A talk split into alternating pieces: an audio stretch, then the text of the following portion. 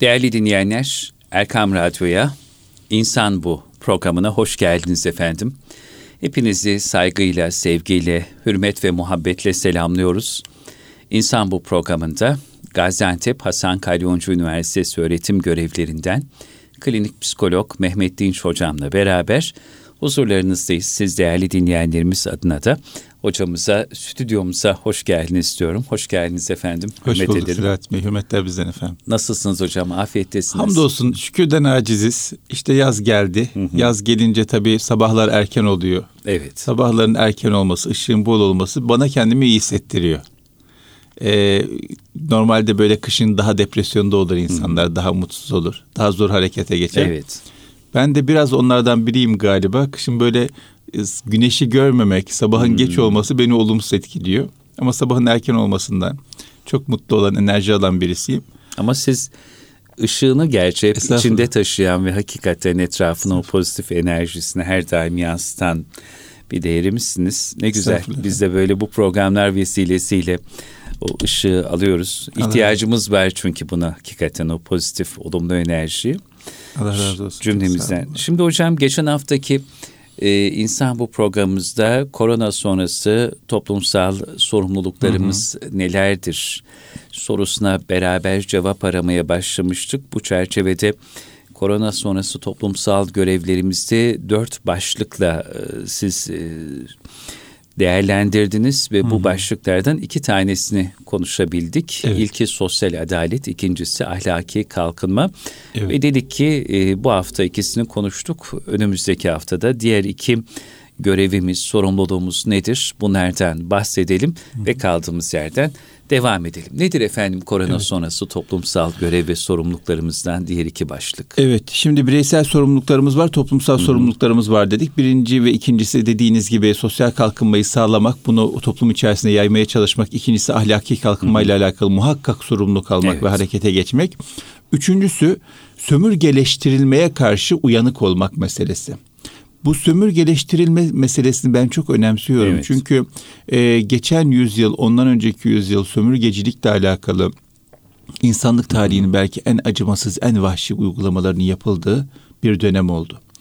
Ve bu dönemden dolayı e, sömürgeciler ciddi anlamda dünyalık e, zevk, menfaat sağladıkları için, ilerleme sağladıkları için bunun peşini bırakmadılar. Bunu devam ettirdiler. Ama tabi zamanın şartlarına uygun bir şekilde form değiştirerek, çerçeve değiştirerek ve geliştirerek. Çünkü baktığımızda e, önceden sömürgecilik ilk başladıkları zamanlarda bundan 2-3 asır önce sömürgeciler asker götürüyorlardı, işgal yapıyorlardı, esir alıyorlardı e, ve onları yönetmeye çalışıyorlardı.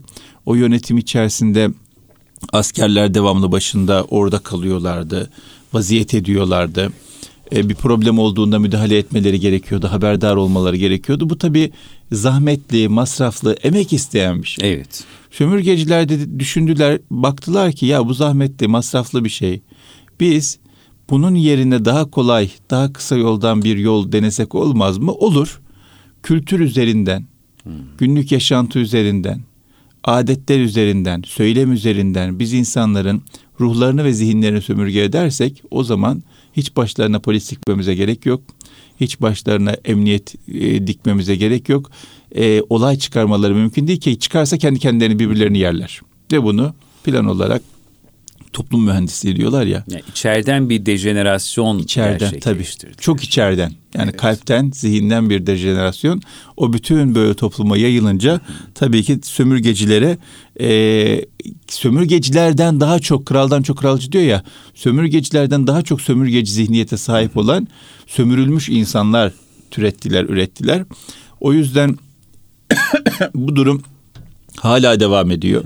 Farkında olalım ya da olmayalım biz de bu hastalıktan virüs kapmış olabiliriz. Olmuşuzdur belki. Ee, buna karşı uyanık olmamız çok önemli. Yani kendimizle alakalı düşüncelerimiz hep negatifse, e, çevremizdeki insanlarla alakalı, insanımızla alakalı, toplumumuzla alakalı devamlı kötü şeyleri görüyor onlardan bahsediyorsak, başarılı olacağımıza, muvaffak olacağımıza, iyi olacağımıza, güzel olacağımıza bir türlü inanamıyorsak, hı hı güzellikleri hep küçümsüyorsak, olumsuzlukları hep büyütüyorsak, negatifler hep gözümüze geliyor. İyilikleri hiç saymıyorsak bir sömürgecilik zihniyeti hmm. e, damarlarımıza girmiş olabilir.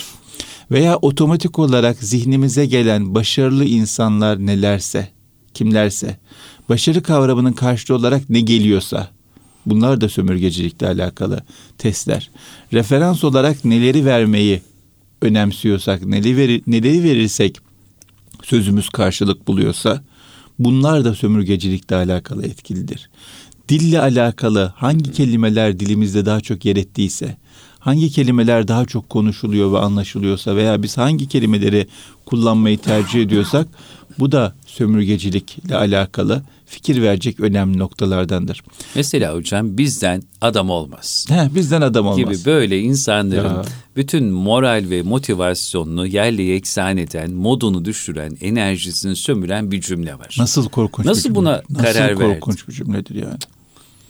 Yani maalesef işte bir Amerikalı'dan bizden adam olmaz lafını duymazsınız. Evet. Bir İngiliz'den bizden adam olmaz lafını duymazsınız.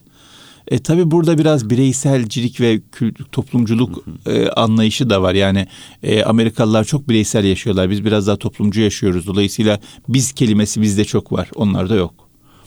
E, dolayısıyla bunun da tesiri var ama bizden adam olmaz lafı e, maalesef o sömürgeciliğin bir tezahürüdür. Bir şekilde sızmış kalbimize, bir şekilde sızmış zihnimize.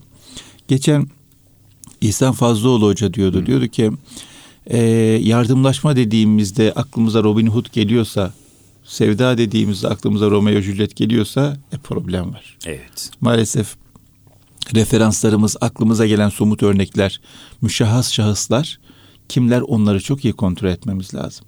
Kalbimizi ve zihnimizi ciddi anlamda test etmemiz lazım. Çünkü her ne kadar zihnimize, bilincimize sorduğumuzda birçok şeyi kabul etmese de bilinçaltımızda var olduklarını günlük hayatımızdaki her eserden görebiliyoruz.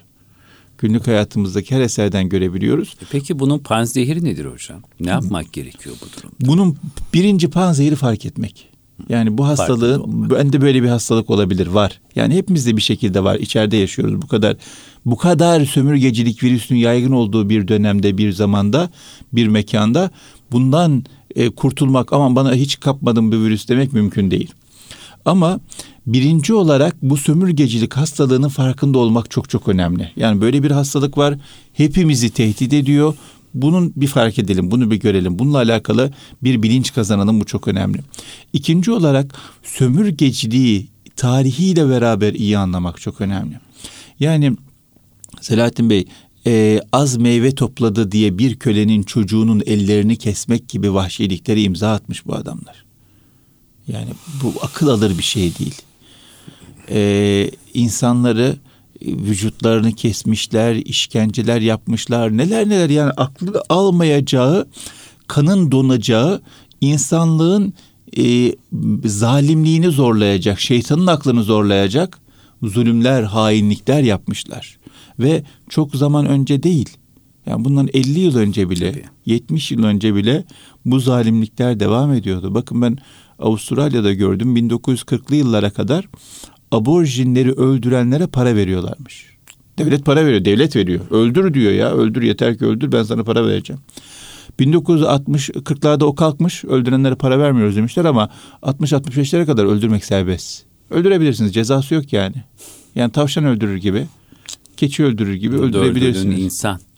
Yani dolayısıyla e, bu adamlar daha düne kadar bu tür zalimlikleri yapıyorlardı. Halen yapıyorlar. Bakın Ruanda'dan bahsetmiştik geçen evet. haftalarda. Şimdi bunlar Afrika'yı e, bölmeye çalışmışlar. Bakmışlar işte sömürgecilik çok zor. Bunun üzerine zihinleri, kalpleri bölmeye çalışmışlar. Ve insanları gruplara ayırmışlar. Sen şöylesin, sen böyle harikasın, sen böyle iyisin. Öteki şöyle kötü, ötekinde diyor ki sen böyle iyisin, öteki şöyle kötü diye. Birbirlerini düşürüyorlar. Ruanda'da da gidiyorlar yani sömürecek çok bir şeyi yok Ruanda'nın. Evet. Yani sahili yok, denizi yok.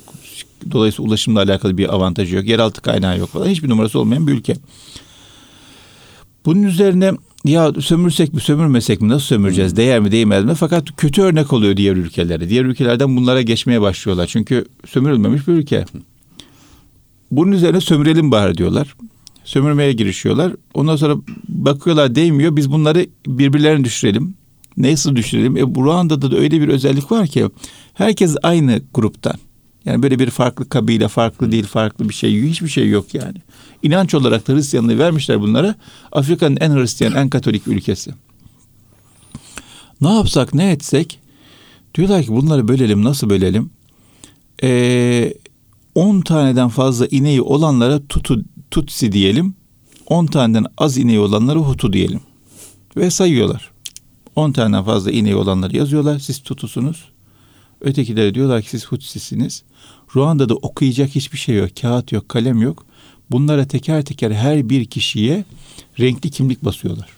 O kadar Ruanda'daki kağıt yokluğunun içerisinde. Ve her şeyde bu renkli kimliği kullanmak zorunda hı hı. gösteriyorlar. Ve bu renkli kimliğe göre Tutsileri yani küçük azınlık olanı başa geçiriyorlar. Diyorlar ki siz yöneteceksiniz. Ve yüzde on azınlık olan o renkli kimliğe avantajlar veriyorlar vesaire. Dolayısıyla yüzde doksan bileniyor da bileniyor, bileniyor da bileniyor. Zaten amaç bu. Bilensinler, bilensinler birbirlerini düşünler diye. Ve çok ciddi katliamlar oluyor. Allah. Yani inanılmaz katliamlar oluyor. 1960'larda bir katliam oluyor. Tabii bizim hafızalarımızda yer alan 1994'teki katliam. Orada da e, 100 günde 1 milyona yakın insan kesiliyor. Çünkü halk fakir, e, tüfekleri yok. E, zengin olanlar para verip beni kurşunla öldür diyorlar. Kesme. Çünkü kese böyle parça parça kesiyor. Canlı canlı insanı parça parça kesiyor. Korkunç bir e, şeyler yaşanmış oralarda. Fransızlar bunu bile paraya dönüştürmek için 100 günde e, 5 milyon pala satıyorlar. Yani bunu bile bunu bile e, paraya dönüştürmeye çalışıyorlar. Sömürgecilik böyle zalim, böyle insafsız, böyle korkunç bir yapıdır. Bunun işte değişik versiyonlarını biz de toplumumuzda, toprağımızda gördük. Yani insanımızı birbirine düşüren faaliyetler oldu. Ee, İsmet Özel'in bir şiiri vardır. Ee, sava vuruşma biter diyor. Bakarız bakarız ki kar, vurduğumuz kişiyle aynı cephedeyiz diyor. Yani aynı cephede insanlar birbirlerini vurmuşlar. Aynı toprağın insanları, aynı hassasiyetlerin insanları basit basit sebeplerle birbirlerini vurmuşlar. Sömürgecilik böyle zehirli, böyle e, zararlı bir hastalıktır. Dolayısıyla sömürgeciliğin farkında olmamız lazım. Sömürgeciliğin panzehirini sordunuz ya, sömürgeciliğin tarihini bilmekten sonra ikinci olarak kendi tarihimizde bilmektir. Hı hı. Kendi tarihimizi bilmediğimiz için hikayesi anlatılan tarih bize cazip geliyor. Çünkü hikaye akılda kalıyor. Yani Osmanlı nasılmış, Müslümanlar nasılmış, bu topraklar nasılmış, bu topraklardaki güzellikler nasılmış onların hikayesini anlatmak lazım. Geçenlerde e, sosyal medyada birisi paylaşmış. Geçen sene işte İsviçre'de bir yerde elma toplanmış. Kalan elmaları e, karton poşetlere koymuşlar. ihtiyacı olan alsın demişler. Birisi de yazmış Allah'ım ne kadar güzel memleket. İsviçre'nin bir köyünde böyle böyle yapıyorlar diye. Bunun üzerine Türkiye'de de şöyle bir şey paylaşıldı. Anadolu'nun her yerindeki e, zaten Anadolu'da herkes birbirinin bahçesine girer, yer, şeydir, izin verilir. Kimse kimseye bir şeydir ikram eder, kendisi ikram eder. Yani bu şaşırılacak bir şey değildir. Bizim için gayet tabii ha, bir şey. Tabii bir şey tabii. ama insan toprağına insanla e, yabancı kalınca sadece İstanbul'un belli bir bölgesinde belli plazalarda yaşayınca bu kadar uzak kalabiliyor. Bunun üzerine işte Tokat'ın bir köyündeki amca tabela asmış. Helal hoş olsun isten istediği kadar yesin diye. Diyor ki işte burası diyor Alp dağlarından bir köy. Ötekisi işte şey Yozgat'tan bir böyle bir örnek çekmiş. O yazmış ki işte burası Danimarka'dan bir kasaba falan demiş. Mizaha vurmuşlar çünkü her türlü hakları var mizaha vurmaya. Çünkü Anadolu başlı başına böyle. Yani nereye gitseniz. Çünkü bizim öyle. mayamız da var. Maya da var. Maya da var. Ve bunu çok bozamamışlar. Mesela şimdi ben geçen e, üniversite öğrencilerimizle bir değer çalışması yaptım.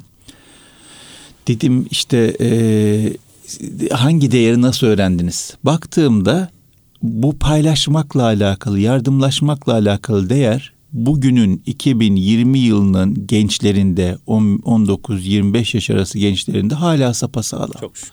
Yani başka şeyler belki sallanmış, yıpranmış olabilir ama birisi yardıma muhtaç birisinin, mağdur mazlum birisinin yardımına koşmak halen sapasağlam noktalardan bir tanesi. E, geçen hafta sosyal medyada bir şey oldu. Bir e, holdingin patronu Amerika'ya bir heyet yolluyor iş görüşmesi yapmak için kendi uçağıyla. E, dönüşte de uçakta dört kişi var. Uçak 14 kişilik. Evet. Sosyal medyaya yazmış. Diyor ki e, uçağımız Amerika'ya gitti dönecek 10 kişilik boş yerimiz var. E, çocukları olanlar veya 65 yaş üstü olanlar tercih edeceğiz alacağız getireceğiz İstanbul'a. Şimdi bunu başka birine anlatmanız mümkün değil. Ya o korona dönemi niye alıyorsun tanımadığın bilmediğin adamı?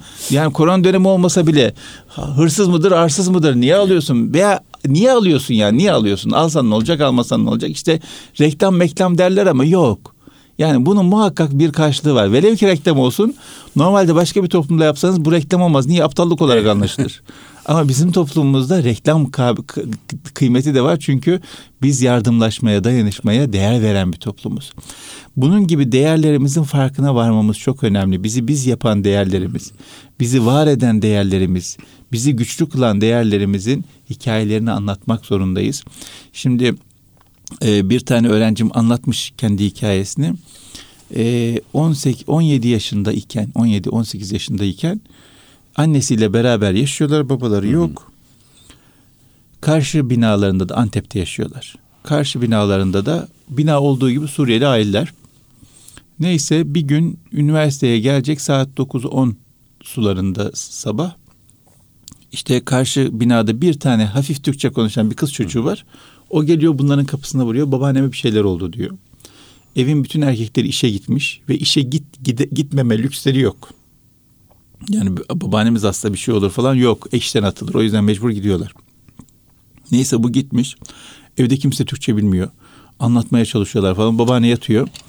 Babaanne hareket etmiyor. Babaanne hı hı. vefat etmiş. Rahmet Rahman'a kavuşmuş. Bu hemen şey yapıyor. Ee, bu hemen belediyeyi arıyor. Doktor doktor gönderiyorlar. Doktor bakıyor ki vefat etmiş.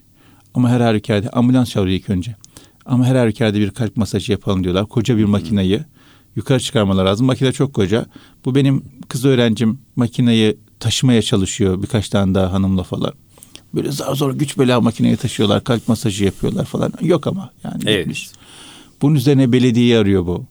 İlk kez yaşadığı tecrübe şey. Daha önce hiç böyle bir tecrübesi yok. Ama soruyor, soruşturuyor. Arıyor. Belediyeden cenaze işleri geliyor.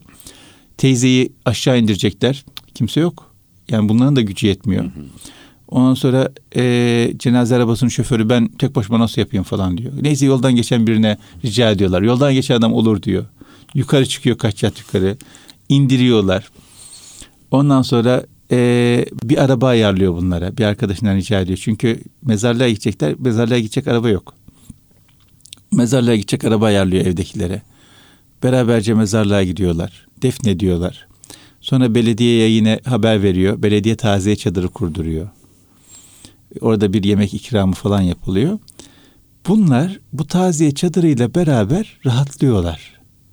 Çünkü geçen haftalarda konuşmuştuk ya sevdiklerimizle veda etmenin de bir evet. usulü adabı var. Onun taze çadırla beraber yerine geldiğini ikna oluyorlar. Haklı. Çünkü teyzeye mezarlık alamamışlar. Kimsesizler mezarlığına defnedilmiş teyze.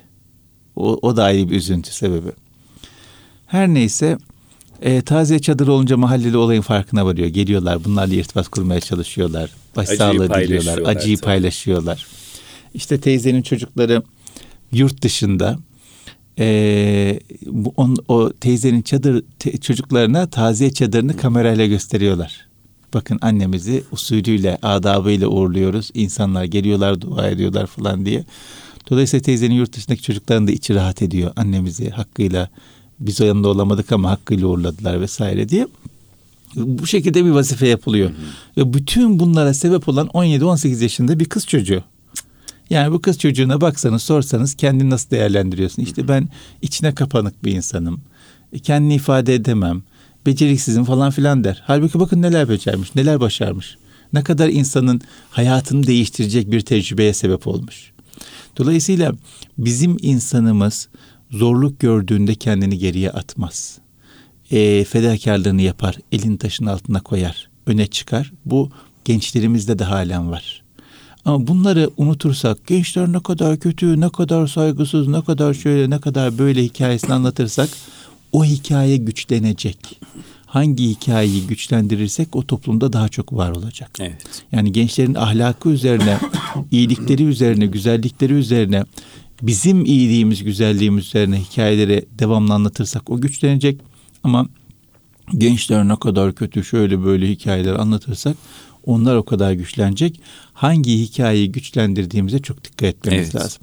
Mesela hocam o hain darbe kalkışmasının olduğu 15 Temmuz gecesi yani gençlerin o gece kendi düştükleri yerden nasıl kalktığını, kendi küllerinden nasıl doğduğunu, diyelim köprüde e, vurulan ya da biraz sonra şehit olacak olan bir kardeşini, büyüğünü, ağabeyisini nasıl kucakladığını, nasıl orada bir ve beraber olabildiğini, belki baktığınızda dünya görüşü olarak çok farklı dünya Tabii. görüşüne sahip, e, yaşam tarzı çok farklı olan e, gençler, söz konusu vatansa orada nasıl böyle bütün farklılıklardan uzaklaşıp bir oldular, kenetlendiler, Ya. taşın altına ellerini nasıl koydular, nasıl destansı fedakarlık hikayelerini imza attılar. Siz bunları anlatırken şimdi o gece yaşananlar ve ardından yazılan o hikayeler gözümün önünde canlanmaya başladı.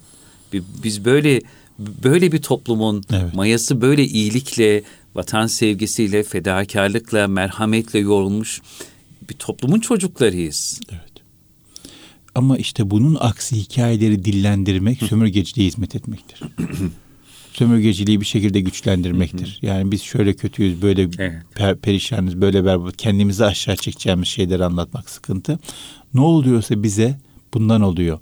Çok güzel bir söz var diyor ki bana benden olur her ne olursa başım rahat eder dilim durursa diyor. Yani dilimizle çok büyük yıkımlar yapıyoruz. Özgüvenler yıkıyoruz. E, neşeleri yıkıyoruz, mutlulukları yıkıyoruz, heyecanları yıkıyoruz vesaire, motivasyonları yıkıyoruz. Yıkmayalım, ne söylediğimize dikkat edelim. Gereksiz şeyleri söylemeyelim, negatif şeyleri söylemeyelim. Hep hataları, kusurları görmeyelim. 15 Temmuz'la alakalı konuştunuz, bana bir şey hatırlattınız. Şimdi 15 Temmuz'da röportaj yapılıyor 15 Temmuz'un ardından. Bir genç diyor ki ya diyor biz diyor o saatte diyor meyhanede demleniyorduk diyor. Sonra bir tane Osman abi var diyor. Bir yandan da televizyon seyrediyoruz. Darbe olmuş falan diyorlar diyor. Ama ne olduğunu da tam anlayamadık diyor. Olmuş mu olmamış mı oluyor mu olmayacak mı anlayamadık diyor. Zaten kafada diyor şey çok iyi değil. Bir tane Osman abi var diyor. Osman abi gece gündüz sarhoştur diyor. Yani en çok o içer diyor. Hep o içer diyor. Hiç ayık gezdiğini ben görmedim diyor. Bunca yıldır tanırım diyor. Osman abi diyor televizyona baktı, baktı, baktı, baktı. Böyle bir beş dakika falan baktı diyor. Beş dakika sonra dedi ki diyor. Hadi ya memleket elden gidiyor siz ne yapıyorsunuz dedi diyor. Biz dedik ki Osman abi de anladıysa hakikaten ciddi bir şey var. Kalktık diyor sokağa düştük diyor. Yani normal zamanda belki değer vermeyecek değer, değer vermeyecekleri bir insan Osman abi. Ama harekete geçiren o kadar insanı yöneten o o hassasiyeti o halinde bile kaybetmemiş. O aşk o halinde bile duruyor. O yüzden Bu memleketin sarhoşunun dahi mayası çok sağlamdır hocam. Aynen öyle ne güzel söylediniz. Yani sarhoşundan bile ümit kesilmez. Kesinlikle. Hiçbir şekilde. O yüzden ne olur onu beğenmiyorum, bunu şöyle buluyorum, şu şöyledir, bu böyledir. Birbirimizin kusurlarına bakmayalım. Yani bin güzelliğini gördüğümüz insanı bir kusurundan dolayı harcıyoruz. Yahu bin güzelliğini görmüşsün bu adamın. Bir kusurundan dolayı harcanır mı? Bir eksiğinden dolayı sakız haline getiriyoruz dilimizde. İşte şöyle bir eksiği var falan. Ya tamam da 500 tane güzelliği var bu adam bunu gör. Bu büyük bir ahlaki kusurdur. Yani bu öyle böyle bir ahlaki kusur değildir. Niye? Çünkü e, insanın ahlaki zaafı olabilir, kendiyle alakalıdır. Olur. Ama bakıyoruz ki kendiyle alakalı ahlaki kusurlar bize toplumla alakalı ahlaki kusurlardan daha büyük geliyor. Halbuki kendiyle alakalı ahlaki kusur kendine zarar veriyor, kendi hesabını verecek. Ama toplumla ahlaki alakalı ahlaki kusuru topluma zarar veriyor, toplumu bölüyor. Toplumdaki sevgiyi alıyor, güveni alıyor. Bunun bunun şeyi yok ki karşılığı yok ki yani ölçebileceğimiz zararın boyutunu ölçebileceğimiz bir karşılığı yok. Yok. O yüzden bu tür konularda çok dikkat etmek lazım. Hani dış güçler, yabancı planlar falan diyorlar ya.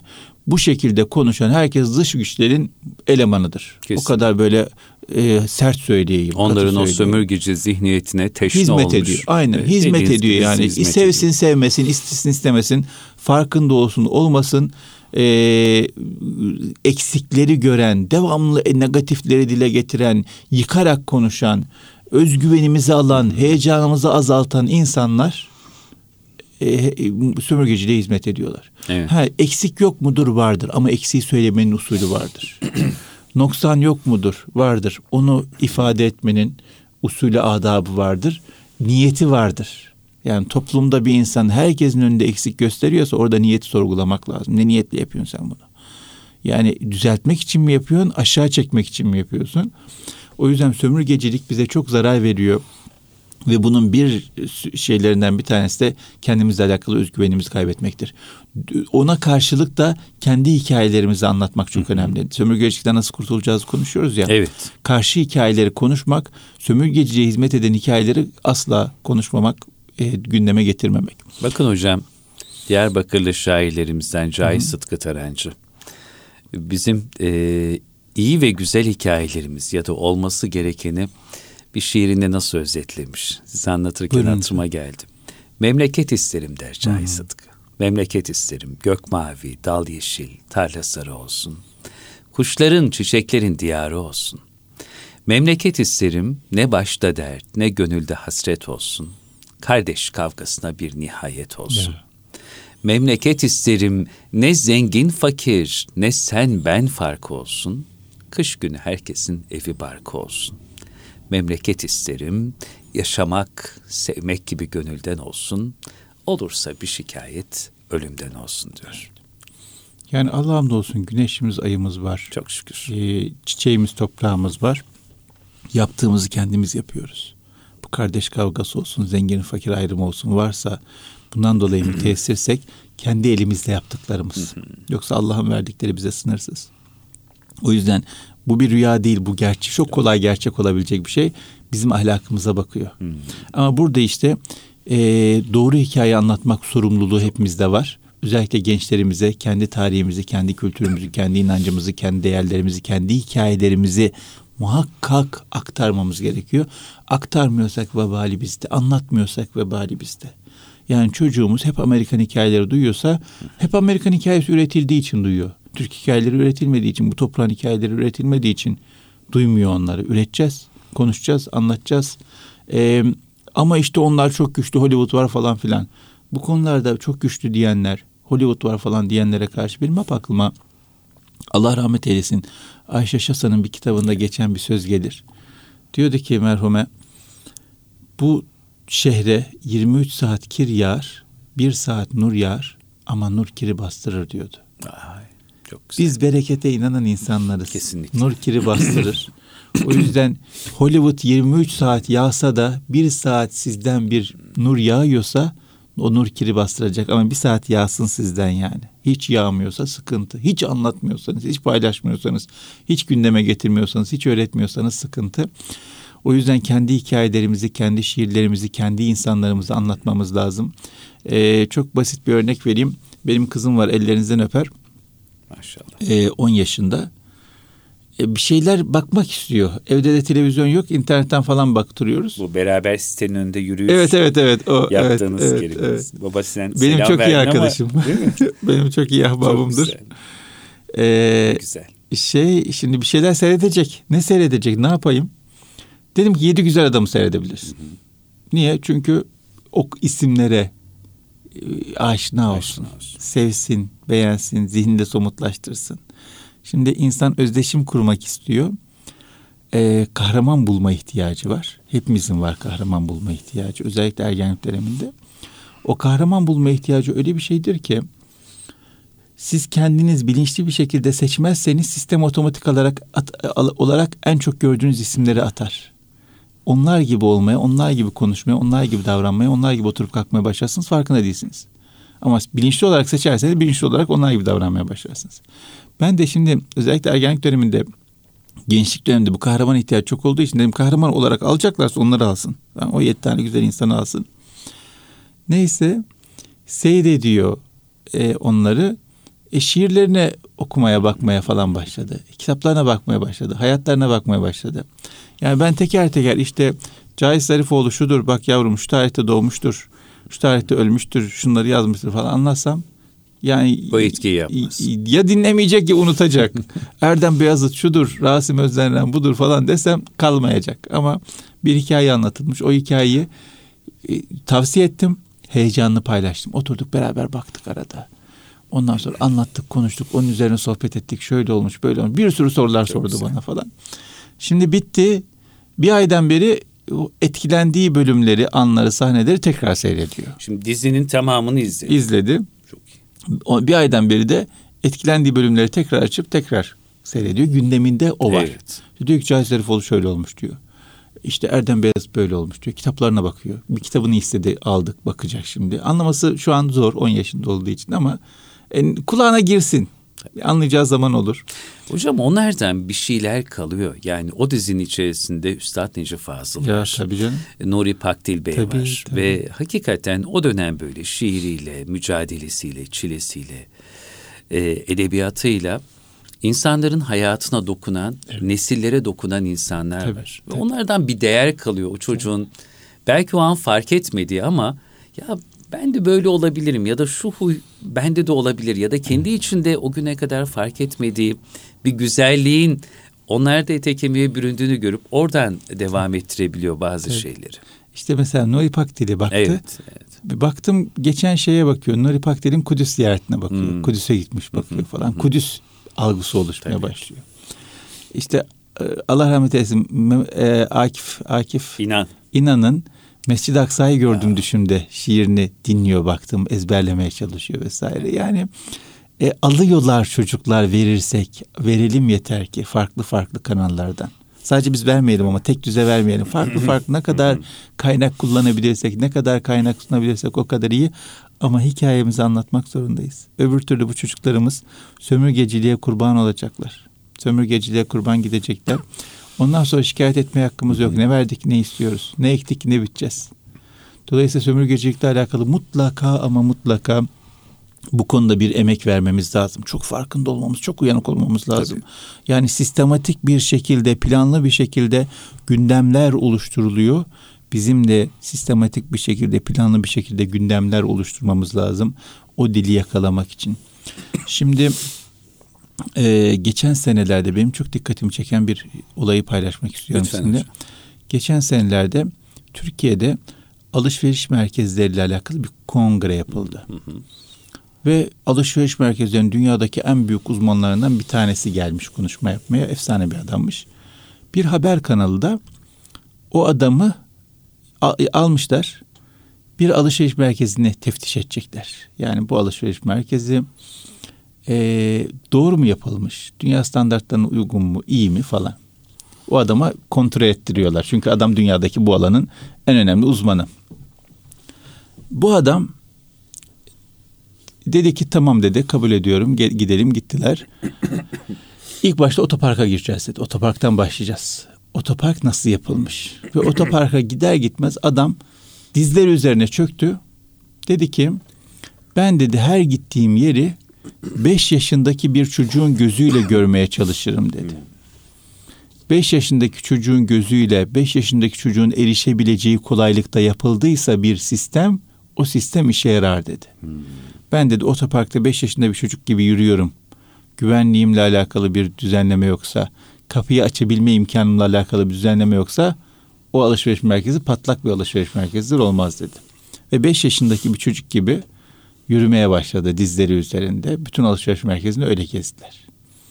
Şimdi biz de çocuklara, gençlere yönelik bir şey söyleyeceğiz ama onlar gibi bakabiliyor, onlar gibi düşünebiliyor. Onların şartlarını, imkanlarını, imtihanlarını gözeterek bir şey sunabiliyor muyuz? Yoksa yukarıdan kendi gördüğümüz şekilde bir şeyler anlatmaya çalışıyor. Onlar da anlamayınca niye anlamıyorsun diyor muyuz? Şimdi en basitinden kapı örneğini verelim. Yani beş yaşındaki çocuğun açabileceği, erişebileceği kapı boyutu başkadır e, yetişkin bir insanın erişebileceği kapı boyutu başkadır. yetişkin bir insan kapı kilidini açıyor. Çocuğa diyor ki sen niye açamıyorsun? Nasıl açamazsın ya? Sen şöyle misin? Çok özür dilerim. Aptal mısın? Gerizekalı mısın? Ya o aptallıkla gerizekalılıkla alakalı değil. O gelişim dönemiyle alakalı. Bu gelişim döneminde çocuk bu şekilde anlıyor, bu şekilde kavruyor, bu şekilde öğreniyor. Öyle anlayabileceği imkanları oluşturmak zorundayız. Kesinlikle. Ki hocam bizim rahmet ve şefkat peygamberimiz, sevgililer sevgilisi Efendimiz, Medine sokaklarında bir çocuğu gördüğü zaman e, boyunu o çocuğun boyuyla aynı boyun ya. hizasına getiren, o çocukla musafaha yaptığında, o masum yavrucağızın ellerini avuçlarının içerisine aldığında, o çocuk elini bırakmadan onun elini bırakmayan, işte kuşu ölmüş bir çocuğa taziyeye giden, ashabına Mescid-i Nebevi'de namaz kıldırırken bir çocuğun ağlama sesini duyduğunda namazı kısa tutan, ama yine ashabına namaz kıldırırken omuzlarına torunları Hasan ve Hüseyin efendilerimiz oyun için bindiklerinde secdesini uzatan, yani böyle bir şefkat peygamberi. Biz bu peygamberin ümmetiyiz. Nasıl bir çocuğun dilinden anlama ve konuşurken çocuğun gözlerin içine bakarmış Efendimiz. Ona müthiş bir tazim, saygı, hürmet göstermiş çocuğa. Hazreti Enes 10 sene hizmetinde ya. bulunmuş. Bir kere bana sesini yükseltme diyor. Bir kere. Yok mu kusuru 10 yaşındaki çocuğun? O neler neler. İşte Efendimiz Aleyhisselam göndermiş bir yere oyuna dalmış yolda. Efendimiz Aleyhisselam bekliyor. Bekliyor ki gelsin. Sonra bir türlü gelmeyince merak edip çıkıyor bakıyor ki oyuna dalmış. Bağırma çağırma yok. Arkasından gözlerini kapatıyor. Şaka şaka bir şekilde e, şaka yapar gibi. Hazreti Enes hemen fark ediyor. Koşarak tamam ya Resulallah hemen gidiyorum diyor. Yani bunlar ne kadar güzel ahlaklar, ne kadar büyük incelikler. Ama sanki yani hiç bizimle alakası yokmuş. Bizim örneğimiz değilmiş. Bizim takip etmemiz gereken insan Efendimiz değilmiş gibi. Maalesef çok tersine düşmüş durumdayız. Yani şöyle ortalama bir insan e, çocuğun kuşu öldü çok üzülüyor dediğinde ya ne kafana takıyorsun ya bunlar da bu da üzülür mü falan tepkisi veriyor. Halbuki ya git bak Efendimiz Aleyhisselam ciddiye almış, Tabii. ziyaretine gitmiş, taziyede bulunmuş kuşu yani onunla alakalı güzel sözler söylemiş falan. Yani bu çok önemli insani meziyetler bunlar. Bunları anlatmamız, konuşmamız, bu şekilde davranmamız lazım. Yani bu anlatmak, konuşmakla alakalı da bir şeyin altını çizmekte fayda var. Ee, büyüklerimizin hikayelerini aktarma, aktarmamız çok önemli. Bugünün güzel insanların hikayelerini aktarmamız çok önemli ama onun dışında nasihat vermekle alakalı bir modumuz var. Onu ne kadar azaltsak o kadar iyi. Çok konuşuyoruz, az yapıyoruz. Ve ayet-i kerimede var ya niye söylemediklerinizi yapıyorsunuz? Hep söylemediğimiz şeyleri yapıyoruz. Hep söylemediğimiz şeyleri yapıyoruz. Halbuki dönem çok yapıp az konuşma zamanı. Hı hı. Çok çocuklar bizi çok ahlaki davranışlar içerisinde görsünler. Ama az konuşurken görsünler.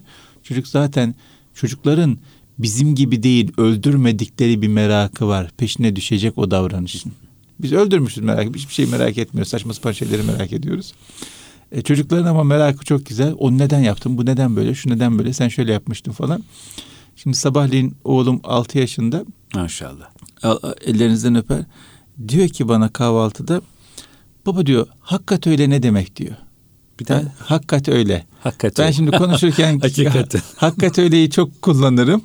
Ondan sonra hakikat öyle ne demek diyor. Oğlum dedim hakikaten öyledir demek dedim başladı hakikat öyle demeye hmm. bir şey olduğunda bir şey diyoruz hakikat öyle. Çocuk nereden duydu? Evet. Yani duymuştur günlük konuşma içerisinde ama sabah saat yedi buçuk sekizde nereden aklına gelmiş geliyor merak ediyor onu. O gün hiç kullanmamışım iki gündür belki hiç kullanmamışım belki ama çocuk merak ediyor. Yeter ki sizde bir şekilde şey yapsın görsün.